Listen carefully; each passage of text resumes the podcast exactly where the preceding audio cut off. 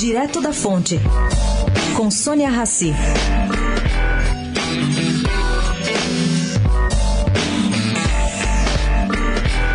É de no mínimo 11% o desconto dado pelo Ministério Público Federal na multa aplicada à JIF no acordo de leniência fechado em maio. Bom, na última de suas cinco propostas ao MP, via o escritório de advocacia Trent Rossi Watanabe, a JF havia oferecido 8 bilhões de reais a serem pagos em 10 anos e corrigidos pela taxa Selic.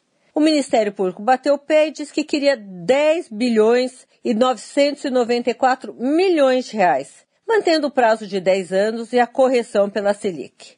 Pois bem, caro ouvinte, fecharam um acordo sobre nova gestão advocatícia, a do escritório Botini Tamazuscas Advogados, no valor de 10 bilhões e 334 milhões de reais. Isso menos de 24 horas depois da saída do Trade Rossi Watanabe. Esse valor, você me pergunta, está perto ao que o Ministério Público Federal queria? Não, e eu vou explicar por quê.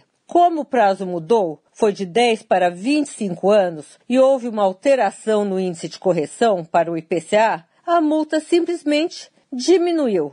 Quanto? Segundo dois técnicos financeiros consultados, ao menos 11%, mantidas as premissas econômicas atuais, mas pode ir além disso e chegar aos 20%.